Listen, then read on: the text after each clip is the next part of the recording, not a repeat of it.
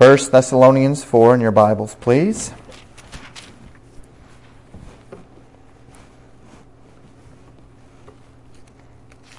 Character in any context is not something you just have, is it? Character is something that you develop. Character grows over time. Character is impressed upon us by others Character is grown in us through our own experiences. Character is the very root of what we are. It's not necessarily what compels our actions, but rather what we would say describes our actions. There is bad character used to describe men and women who have, we might say, no qualms about things that we would say are of poor character, cheating and stealing and lying and other such vices. Then there is good character, used to describe men and women who um, would not exhibit those character traits, but typically the opposite, things like honesty and work ethic and such. Character traits can often be a mishmash in our lives of contradictions, so that a man works hard, a man is an honest man, but might also be a man, say, of excessive temper. Or a man may be quiet and polite, but is yet a liar. This is a contradiction, we might say, and yet in the world around us, we often see these contradictions where it seems as though certain parts of a man's character almost operate mutually exclusive to others. Tonight we're going to talk about an important element of what we would call Christian character. Now, this is not a piece of character that is exclusive to Christians, but as we think about all of those things that we would typically call good character, Typically, what society calls good character are in fact traits of biblical morality and biblical action that are imposed upon other people so that uh, even outside of those who believe that the Bible is truth or outside of those who accept, have accepted Christ as their Savior, they exhibit certain characteristics that people would say are good, and typically they revolve around those things that biblical morality teaches. Things such as generosity, things such as honesty, things such as work ethic, some of those that we've mentioned already. Now, as I said, these characteristics are not exclusive to Christians, but they are indeed clear reflections of the character of God and of biblical morality. To have the qualities of good character does not by any means imply that you are a Christian. However, as Christians, the Bible says these character traits ought to be qualities found in us. So I'm not questioning, uh, as, as we talk through this particular element of Christian character this evening, it's not intended inherently to question whether or not you are a believer by whether or not you have these character traits, but rather to question if you are a believer, ought you not have these character traits.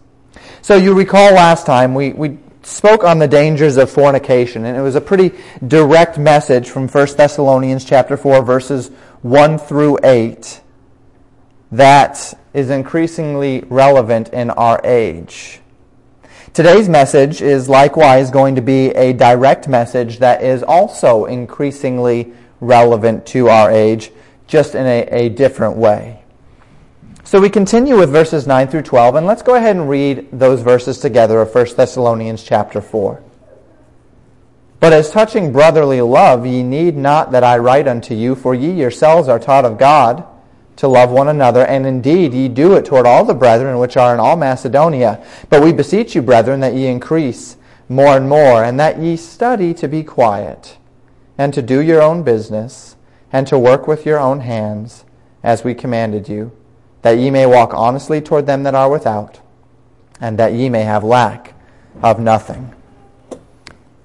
In verse 9, Paul states quite pointedly that there is no need for him to speak to this church on the topic of brotherly love for they have been well taught by God on the subject. This is something that has come up several times in the book already, the reality that Paul left them earlier than he would have liked, but as he hears the report of Timothy in regard to this church, he found that this church had indeed been faithful to God and had indeed been exhibiting the manifestations of brotherly love. And yet he has already mentioned the, at the end of 1 Thessalonians 3, and again here, that he would desire them to increase more and more in this brotherly love this fraternal affection one toward another, speaking specifically of the love that they have between one another as believers.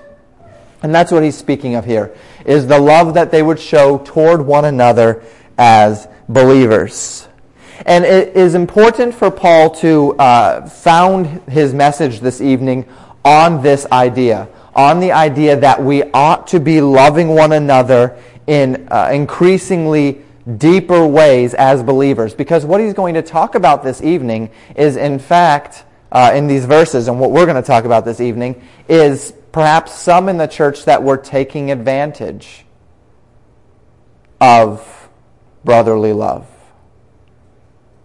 And so he wants to found this message on the important um, the important principle that brotherly love is a good thing and that you should not be dissuaded from brotherly love, but as Christians, we ought to have the character to not take advantage of the love of the brethren. We learn even more about love in these two verses, in, in verse 9 and verse 10, than we learned in 1 Thessalonians chapter 3 in these verses. Verse 10 says, And indeed ye do it toward all the brethren which are in Macedonia. Not only did the love of the brethren extend toward the immediate church there in Thessalonica among these, these believers, but they extended their love toward all of the churches that were in Macedonia. Thessalonica was one of six cities that Paul visited while he was in the Macedonian area. Acts 16, 17, and 18 tell us of these churches. He began in Neapolis. Then he went to Philippi. Then he went to Amphipolis. Then he went to Apollonia. Then he went to Thessalonica. Then he went to Berea. And after Berea, he went to Athens, which is not in Macedonia. It was in the region of Achaia.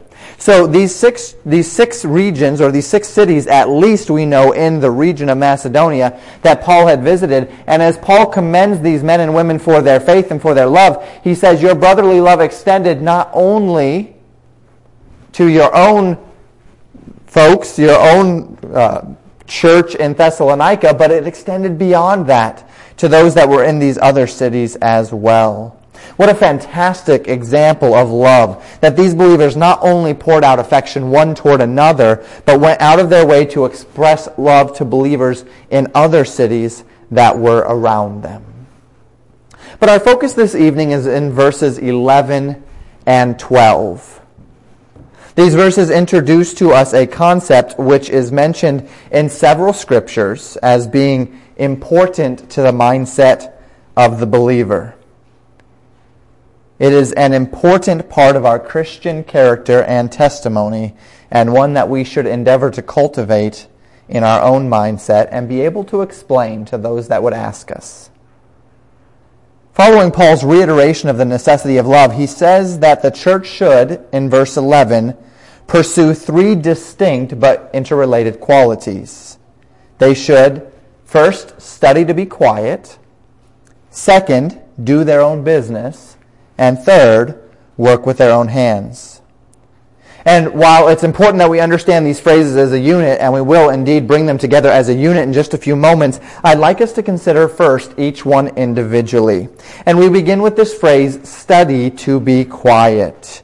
This is a very interesting phrase. The word study here literally means to strive or to be ambitious. It's a word used only three times in the New Testament. Both other times was used by Paul, and it talked about his labor in the ministry, the degree to which he worked in the ministry, the effort that he poured out into the ministries that the Lord had given to him.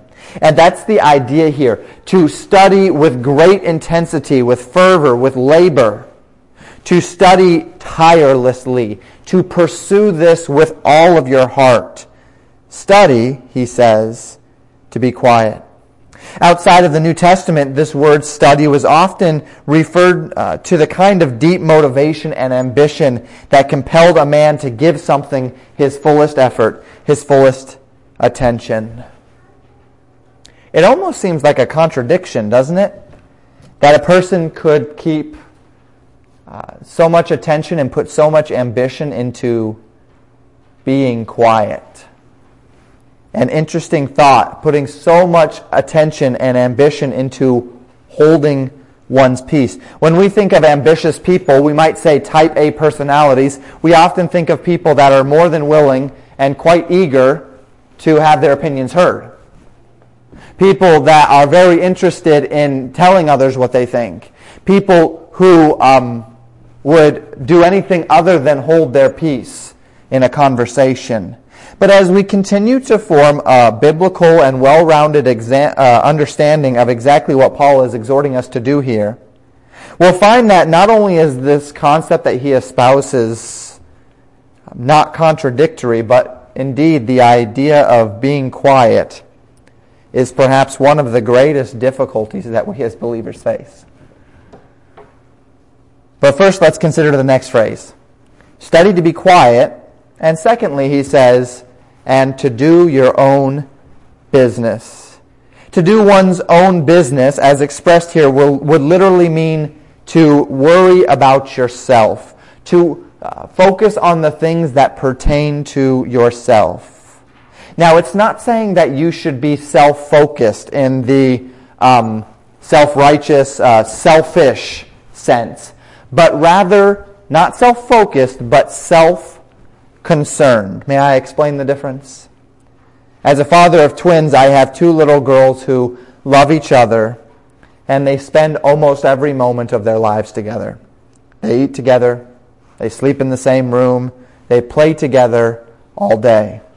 Now, as my girls play, we expect them to be kind and we commend them for their kindness one to another. If one of my girls shares a toy with her sister, we, we praise her for it. If one of my girls helps her sister up when she falls, we commend her for her thoughtfulness. She is not being selfish. She is caring about her sister. She is loving her sister. She is interested in her sister. She is spending time and investing in her sister. But there are situations where my daughters need to, for all of their kindness, stay out of their sister's business. There are certain things that are not for one for, for them to to inquire about or to dig into about their sister's business. And the example that I would typically give is this one. One of my daughters does something wrong. And I call that daughter into the bedroom and we discipline her. And we come out, and the other daughter would, will typically look at me or my wife and say, Did my sister get consequences? And we'll look at her and we'll say, That's between us and her. That is not your concern. That's not her business what, how we responded to the situation at hand and what transpired between that girl and her parents is not her sister's business. That was a personal matter. And so while things such as um, personal concern and love and such, these are things that are indeed commendable and selfishness is not.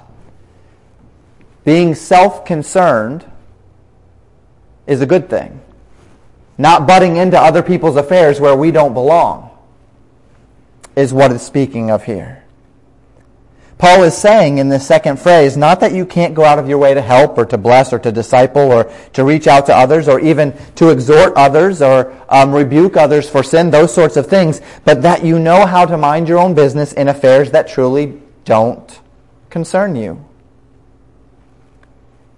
And the third phrase that we see here to work with your own hands.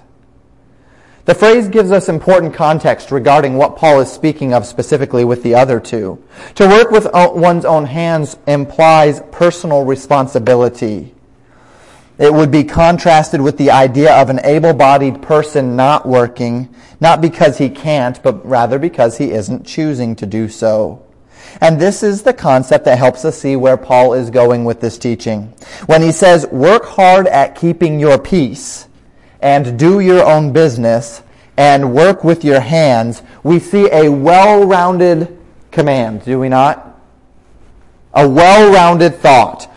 Work hard at keeping your peace, at doing your own business, at working with your own hands. Important lessons about Christian character as it relates to personal responsibility and interpersonal relationships. And that's what Paul is teaching about. Christian character as it relates to personal responsibility and interpersonal relationships. So Paul is speaking uh, toward the actions of two different kinds of people here. First, the kinds of people that can't keep their nose out of other people's business. That's the first group that Paul is speaking about. The second group he's speaking about is the kind of people who can work but don't work, who prefer rather to live off of the support of others that do work. These are the two categories of people that, that Paul is speaking of and warning about. Now we need to consider both of these concepts in detail. So let's begin with the idea of studying to be quiet and doing one's own business. The term in question here, or the terms in question here, are being a busybody and being a gossip. Being a busybody and being a gossip. These are what we might call pet sins in Christian circles. The kind of sins that are prolific among Christians because those sins happen behind people's backs and everyone is involved, so no one is going to call you out on it.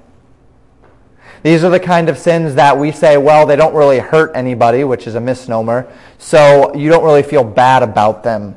These are the kind of sins that tend to be group sins, not uh, only individual. And so you can draw other people into it, and you can um, be in a company of people and therefore justify your actions.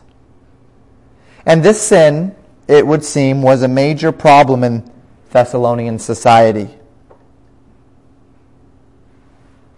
And that shouldn't surprise us because it's probably a problem in just about every society. So what does it mean to be a busybody? Well, a busybody is a meddler, a person who concerns himself with another person's affairs outside of, the, of his place to do so. He must know everything and must give you his opinion on everything, even if it's none of his business. In the digital age in which we live, being a busybody is not just prevalent, there are entire careers wrapped around being a busybody.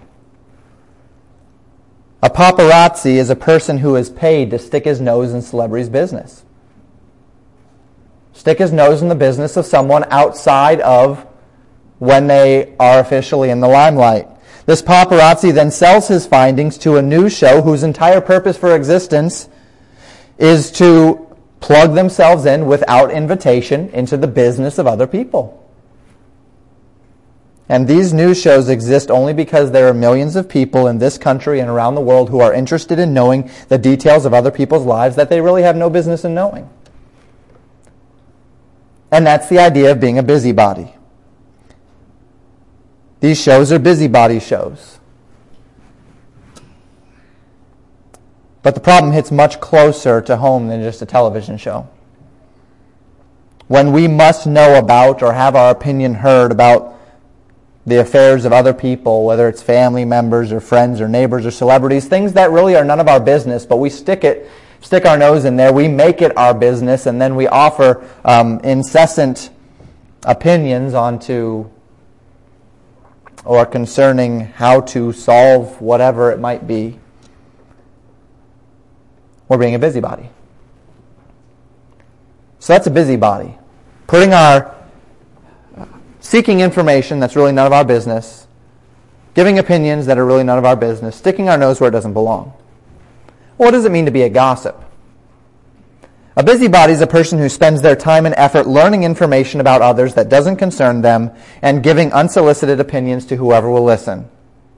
Generally other busybodies. A gossip is a person who spends their time listening to and passing along unsubstantiated information about people, about events, and like the busybody, information that's probably none of their business anyway. We can use the same celebrity news shows. We could use as, as good illustrations. Not only are they busy sticking their nose in where it doesn't belong, but they're quite often busy taking any rumor, taking anything that may or may not be true, uh, substantiated or not, and passing it along to the general public. It's gossip. Gossip is passing along information that is unsubstantiated, information that we don't know is true. Now, these things may or may not be true, but that doesn't determine whether or not gossip spreads. And gossip typically spreads regardless of the consequences of the person to whom they're speaking. Gossips are dangerous for that reason because they spread news indiscriminately. And uh, in doing so, they run the risk of falsely damaging the reputation of another through their words. But even if the news were true, that only upgrades the person from a gossip to a busybody, right? Because they're still sticking their nose where it doesn't belong. They're still in un- someone else's business anyway. And so Paul says, study to be quiet and to do your own business. Put effort into keeping your nose out of other people's business and put effort into keeping your opinions about other people's business to yourself. So, what does the Bible have to say outside of this passage about gossips and busybodies? I refer you just to the next epistle the, to the Thessalonians. How do we know that this was a problem in the Thessalonian church? Because Paul had to write about it in both of his epistles. And so in 2 Thessalonians chapter 3, Paul says this, beginning in verse 11. For even when we were with you, this we commanded you that if any would not work, neither should he eat. We'll come back to that in a few moments. But it's verse 12 that we, we're focusing in on. For we hear that there are some which walk among you disorderly, working not at all, but are busybodies. Now them that are such we command and exhort by our Lord Jesus Christ, that with quietness they work and eat their own bread. So these people that aren't working, but rather are idle and are devoting themselves to being a busybody and a gossip, Paul says, here's the command of the Lord. Get off your keister, shut your mouth, and get to work. Get some character. Paul speaks to our next issue as well. We'll focus upon that in verse 12. Let's take a few moments here to distinguish what the Bible is saying from what the Bible is not saying so we can better understand this. Paul is not saying that you cannot correct sin.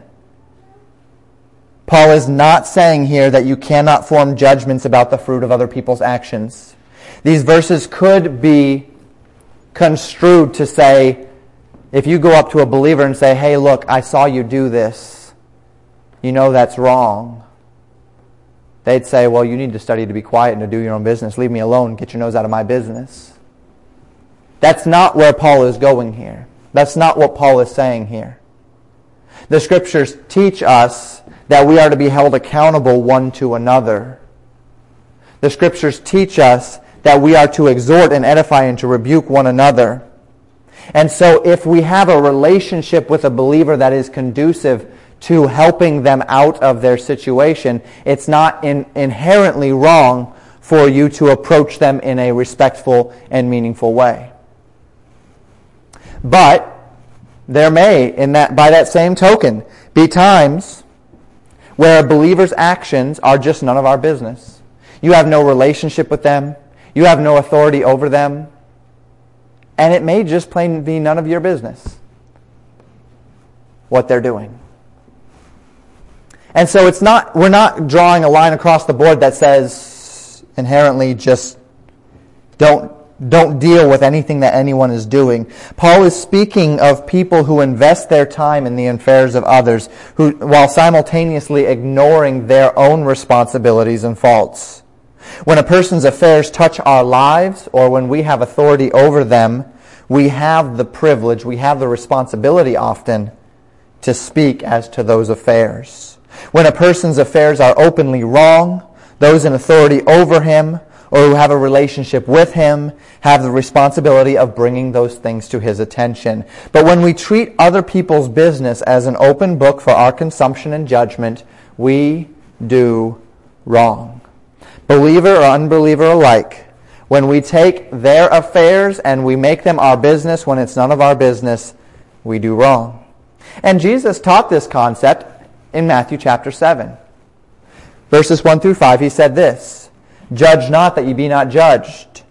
For with what judgment ye judge, ye shall be judged, and with what measure ye mete, it shall be meted to you again. And why beholdest thou the mote that is in thy brother's eye, but considerest not the beam that is in thine own eye? Or how wilt thou say to thy brother, Let me pull out the mote out of thine eye, and behold, a beam is in thine own eye? Thou hypocrite, Jesus says, first cast out the beam, out of thine own eye, and then shalt thou see clearly to cast out the mote out of thy brother's eye. So Jesus speaks to two concepts here, two dangers here. He speaks of a man who has spent his time assessing the actions of others against his own perception of right and wrong. If I see a man steal and I tell him the Bible says stealing is wrong, I'm not judging him, the Word of God is judging him. I'm the messenger. When we say in this church that abortion is sin or sodomy is sin, we are not judging men. We are expressing the expectations of the Word of God on that action and on its fruit. But if I presume to spend my time digging into another man's life and assessing all of his actions based upon my own perceptions of what is right and wrong, if I am digging into his life and assessing his choices in his life based upon my choices in my life, not knowing his context, not knowing his reasoning, and not really having any business there anyway,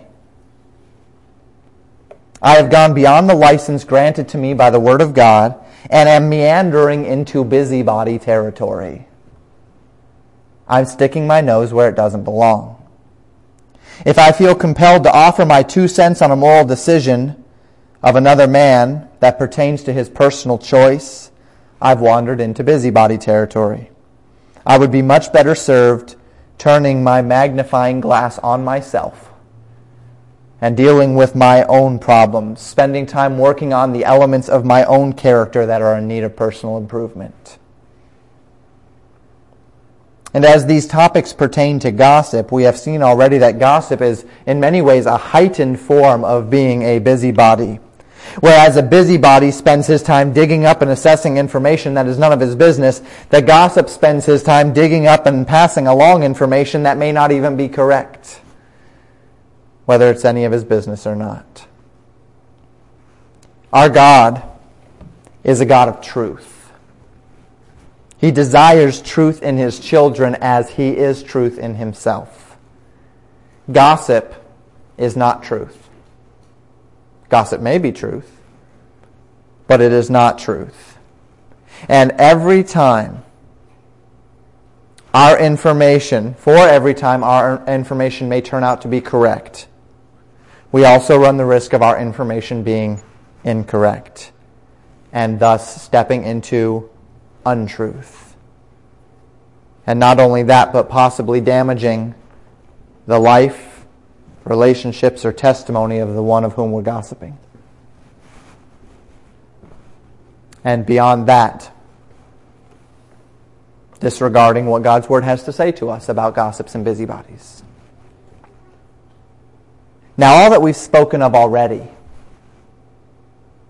this isn't very easy, is it? We all have opinions.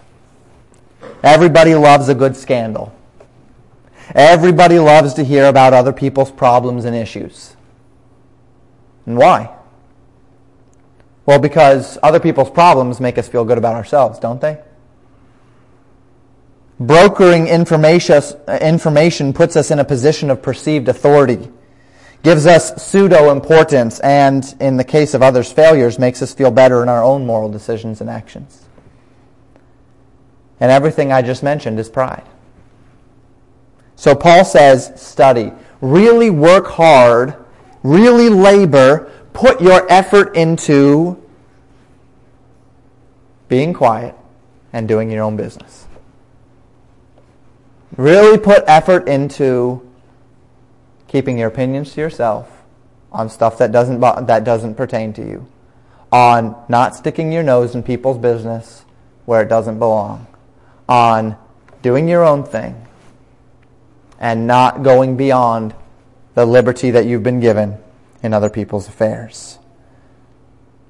If someone asks you for your opinion, give it. If someone is under your guidance and counsel, guide them and counsel them. If someone's actions affect you, deal with it. But if it's none of your business, just leave it alone. Now, the final phrase says, work with your own hands. Work with your own hands. I bring you back to 2 Thessalonians chapter 3. And in verses 11 through 13, we'll just read the whole passage again, or the whole, the three verses. For even when we were with you, this we commanded you, that if any would not work, neither should he eat. For we hear that there are some which walk among you disorderly, working not at all, but are busybodies. Now them that are such we command and exhort by our Lord Jesus Christ that with quietness they work and eat their own bread. Paul's teaching and examples in this regard were explicit. If any man is not willing to work, willing to work, he should not eat. And the principle is basic and has basically been lost in our culture. But what we understand is that ours is not the first culture to have such wealth and prosperity that scores of otherwise completely capable men live off the labors of others. The principle that Paul espouses is that every able man take responsibility for himself and for his family, work to provide, and then in doing so, he has the privilege to live off of the fruit of his own labor. On the contrary, Paul says, if a man is unwilling to do what is necessary to provide for himself and for his family, he should likewise suffer the results of his own laziness and misplaced priorities by going without the necessities of life that he should reap the consequence of not eating if he is unwilling to put his hand into the effort of providing for himself. Consider some other verses that speak to this issue in the scriptures.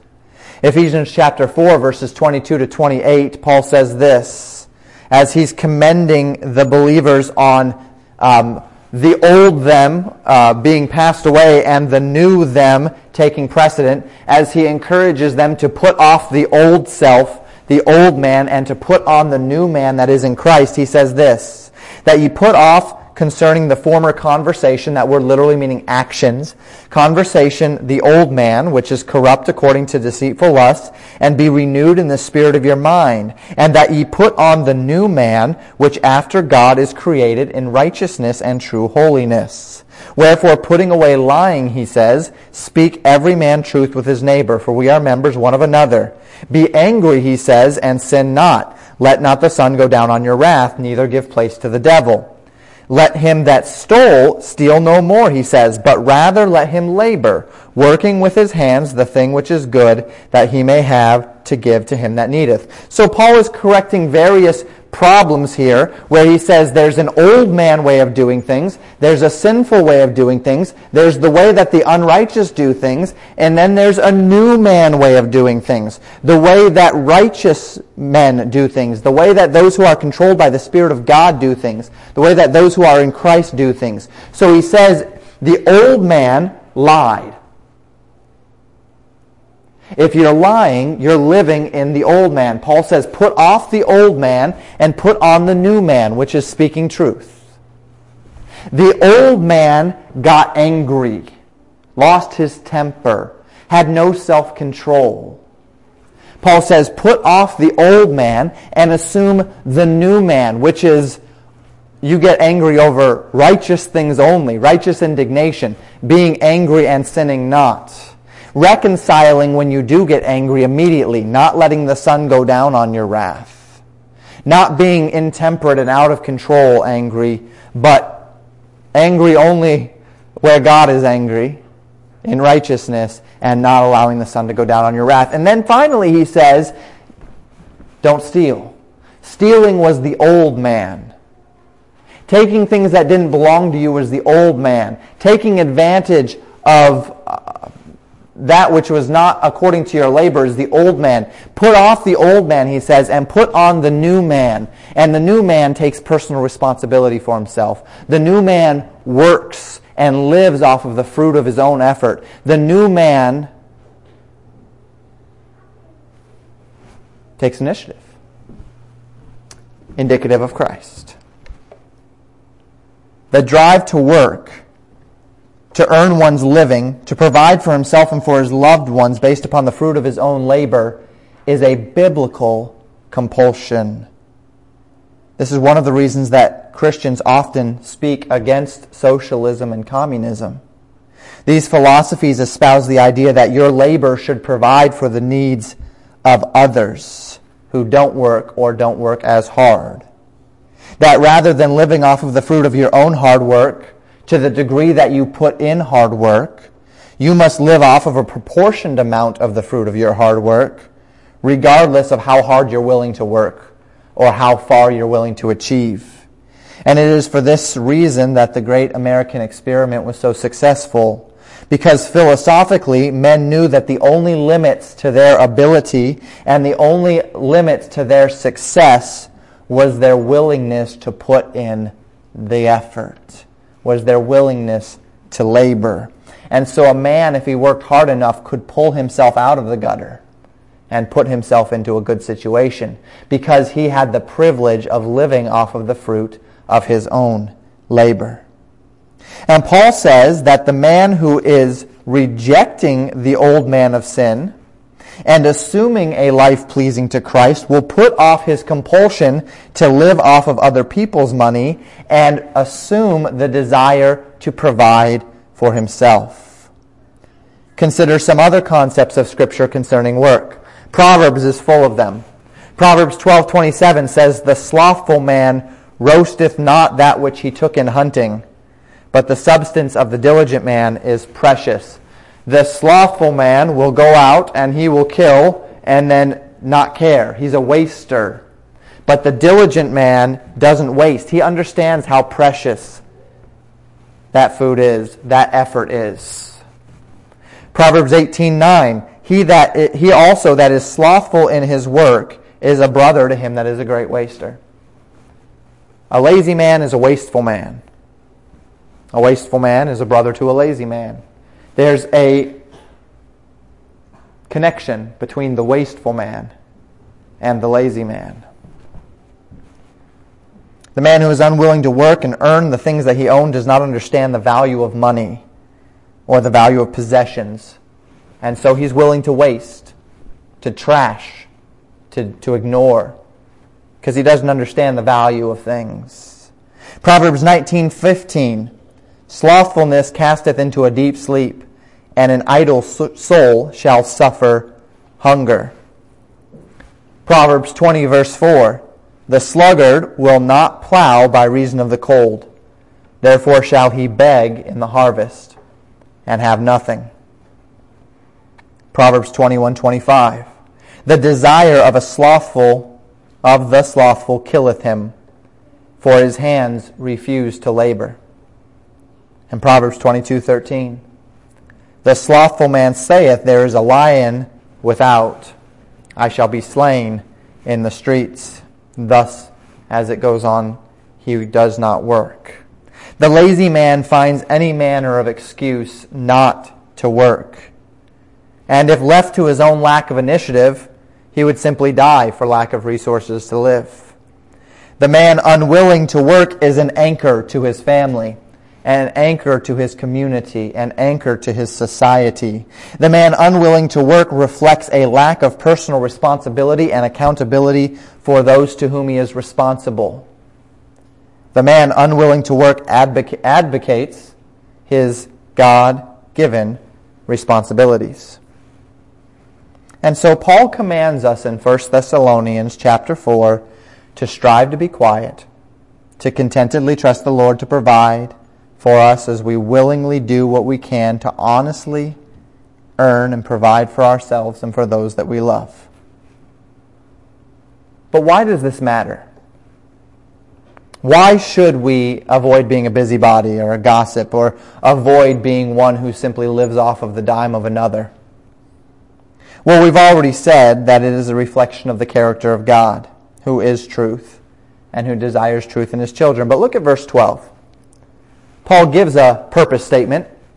He says, That ye may walk honestly toward them that are without and that ye may have lack of nothing. Paul gives two reasons why you ought to study to be quiet, to do your own business, and to labor with your hands. First, he says it's a testimony issue. Second, it's a provision issue. As a Christian, you please God in Christ. God looks at you, he sees his son, and he is pleased. And as believers, God has designed our lives in this age of grace to be an outworking of that grace. In other words, you don't need to do things to please God or to earn favor with Him. In fact, we know from the scriptures that there is nothing you can do to earn favor with God or to please God in, in the sense of, of salvation or godly living. We recognize that Hebrews 11:6 tells us that the only things that please God are things that are done in faith, and if it's done in faith, it is certainly done through our Savior Jesus Christ. But the Bible reveals time and again that as a child of God, we ought to be compelled through our love for God, through what He has already done for us, to obey Him. And as a believer, what we do in this life and what we don't do in this life is intended to be constrained by three general factors. First, what we know God wants us to do based upon His commands. So, the, what we do and don't do ought to be framed in the template of God's commands. What God says to do, what God says not to do. Second, what God wants us to do based upon principles. So we take the principles of God's Word and we recognize what God loves and what God hates. The commands are explicit. The principles are more vague. So we take those principles and we frame through those principles an understanding of God, how, how, how God wants us to live. But then third, we frame what we do and what we don't do around the world around us and the testimony that we live among them. I don't steal because God commands me not to steal. I love my brethren because God commands me to love my brethren. I don't say certain things, and I do say certain things because of the principles of God's Word. Speaking of holiness and sanctity and godliness and righteousness. But there are also some things that I don't do because of my testimony. I don't mind doing them. I wouldn't mind doing them. I, there's nothing that I would perceive to be wrong with them, and yet I have a testimony to uphold. And while I may know that that is okay, someone else might not. And I need to be careful that I'm living a testimony. Now, sometimes these endeavors overlap. God commands us directly that we as God's people consume our time with genuine effort and labor rather than idleness and gossip. But in doing so, in obeying the command of God, we also bear the privilege of having a good testimony before the world around us. And so we are obeying a command of God and simultaneously bearing a good testimony. Sometimes they overlap, sometimes they don't. But when it comes to gossip, the church is kind of a fishbowl, isn't it? The unbelieving world around us is always looking at the church waiting for mistakes that it can prove that our message is invalid. As believers, God has called us to be as best we can a good testimony to the society that is around us. We are called to be submissive to our authorities so that when they consider who their best citizens are, who their best employees are, Christians would bubble up to the top of that list. We are called to be submissive to our parents, even unbelieving parents, so that if our parents were consider who is the most obedient child, their Christian chi- children would bubble up to the top of the list. And in doing so, we reflect to the world a depth and a strength of character compelled not by our own goodness, but rather by our love for God and our obedience to Christ. So when people see the anchors of society, when people look at groups that are constantly seeking handouts, who are unwilling to work even though they could, you and I, as believers, should not be on that list.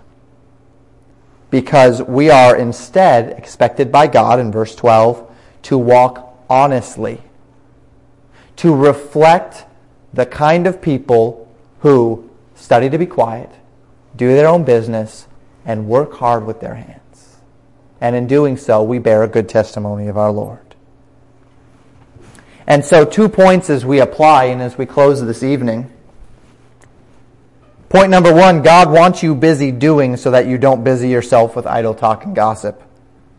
Point two God's will for you is that you earn your living, to earn your privileges, to live by the fruit of your labor, not by the fruit of others' labor. Being a busybody or an idle gossip disrespects the person or the object of your idle chatter and fundamentally reflects poorly upon Christian character. Anything that reflects poorly upon you as a Christian does also, by extension, reflect poorly on the one you claim to represent. Is that not true? If you call yourself a Christian and you exhibit poor character, you're not only reflecting on your own character, but you are reflecting poorly on Christ. But it's the second point that I'd like to spend our time on. You know you should not be a busybody. You know you should not be a gossip. You know they reflect poorly. That doesn't mean it's easy, but we know this. But the second part of society is the great elephant in the culture, right? The second part of the verse. Western culture, not just the United States, Western culture has increasingly become a welfare state. We live in a society that is increasingly dependent upon money that we have not earned. The dynamics of this system have become increasingly complicated. We pay into this system. And the system is intended for everybody who qualifies. Some elements of this system are legislated so that we're required, at points almost, at least, to take part. And I am not here this evening to tell you explicitly how you should handle the minefield of the modern welfare state. To one degree or another, we all are affected by this. To one degree or another, our government has been socialized to the point where every one of us uh, has to live as we live within the bounds of the government uh, to some degree on this give and take of not being able to fully live off of the fruit of our own labor.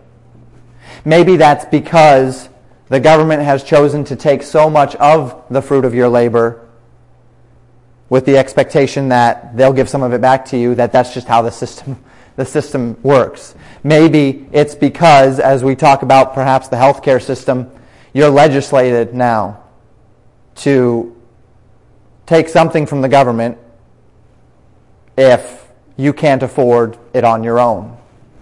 And if you can't afford it, you can't just defer it. And so there, there is a minefield out there which we would call the welfare state. Be it food stamps, be it welfare, be it entitlements, be it scholarships, be it all of these things. And I can't stand up here behind the pulpit and rightfully tell you that you can't be anywhere in that system because that's just not the reality of the world we live in.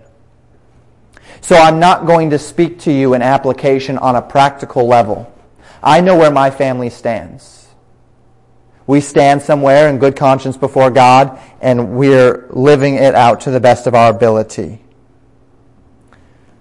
But what I do, what I know God wants us to take from this, and what every one of us can take from this is the mindset, the philosophy that says to the best of my ability, while still submitting myself to the system that is around me to whatever degree I have to, I am going to make my own way off the fruit of my labor and not going to unnecessarily take advantage of the system.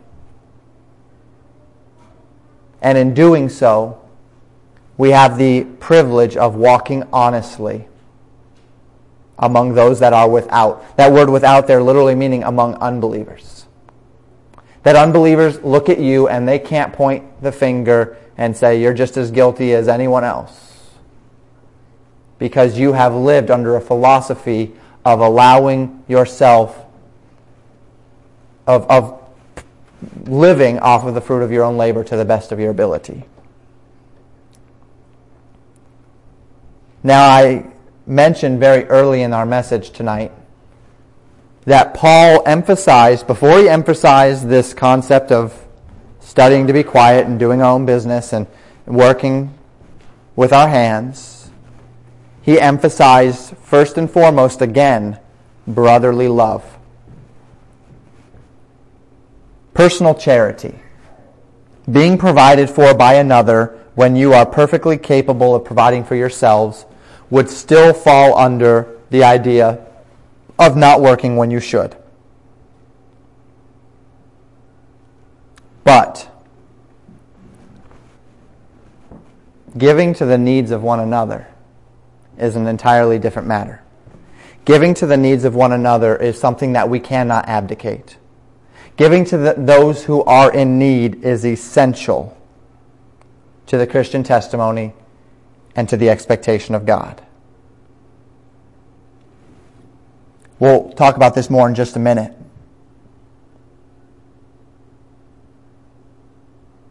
Because believers are not opposed to helping people. Certainly not.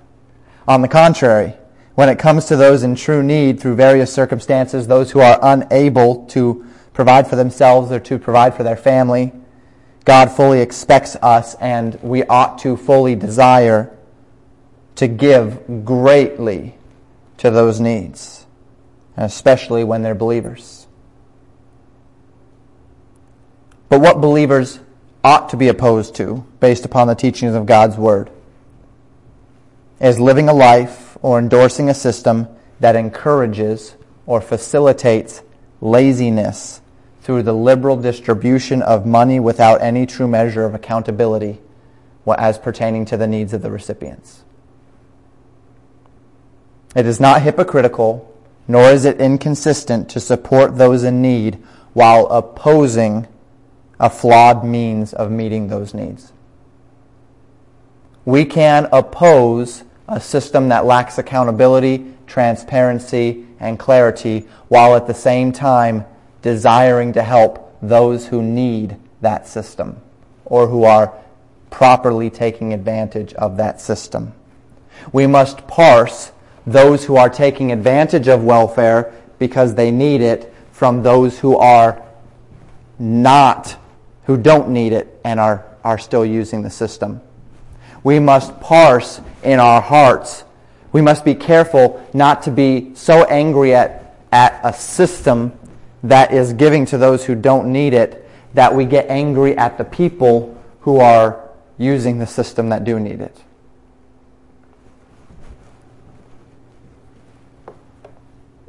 With all that being said, there's one more thing we need to mention as we close. Like every aspect of society and culture, it is what it is, whether we agree with it or not.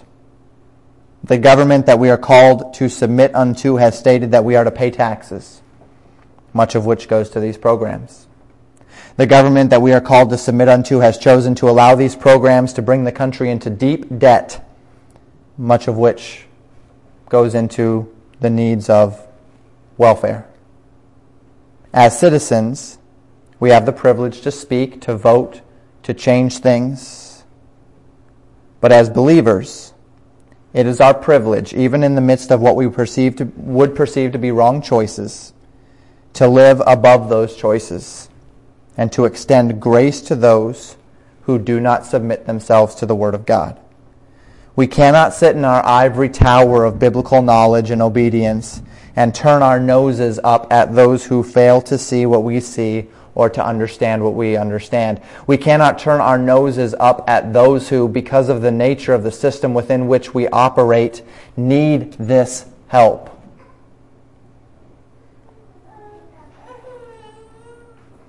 We as a church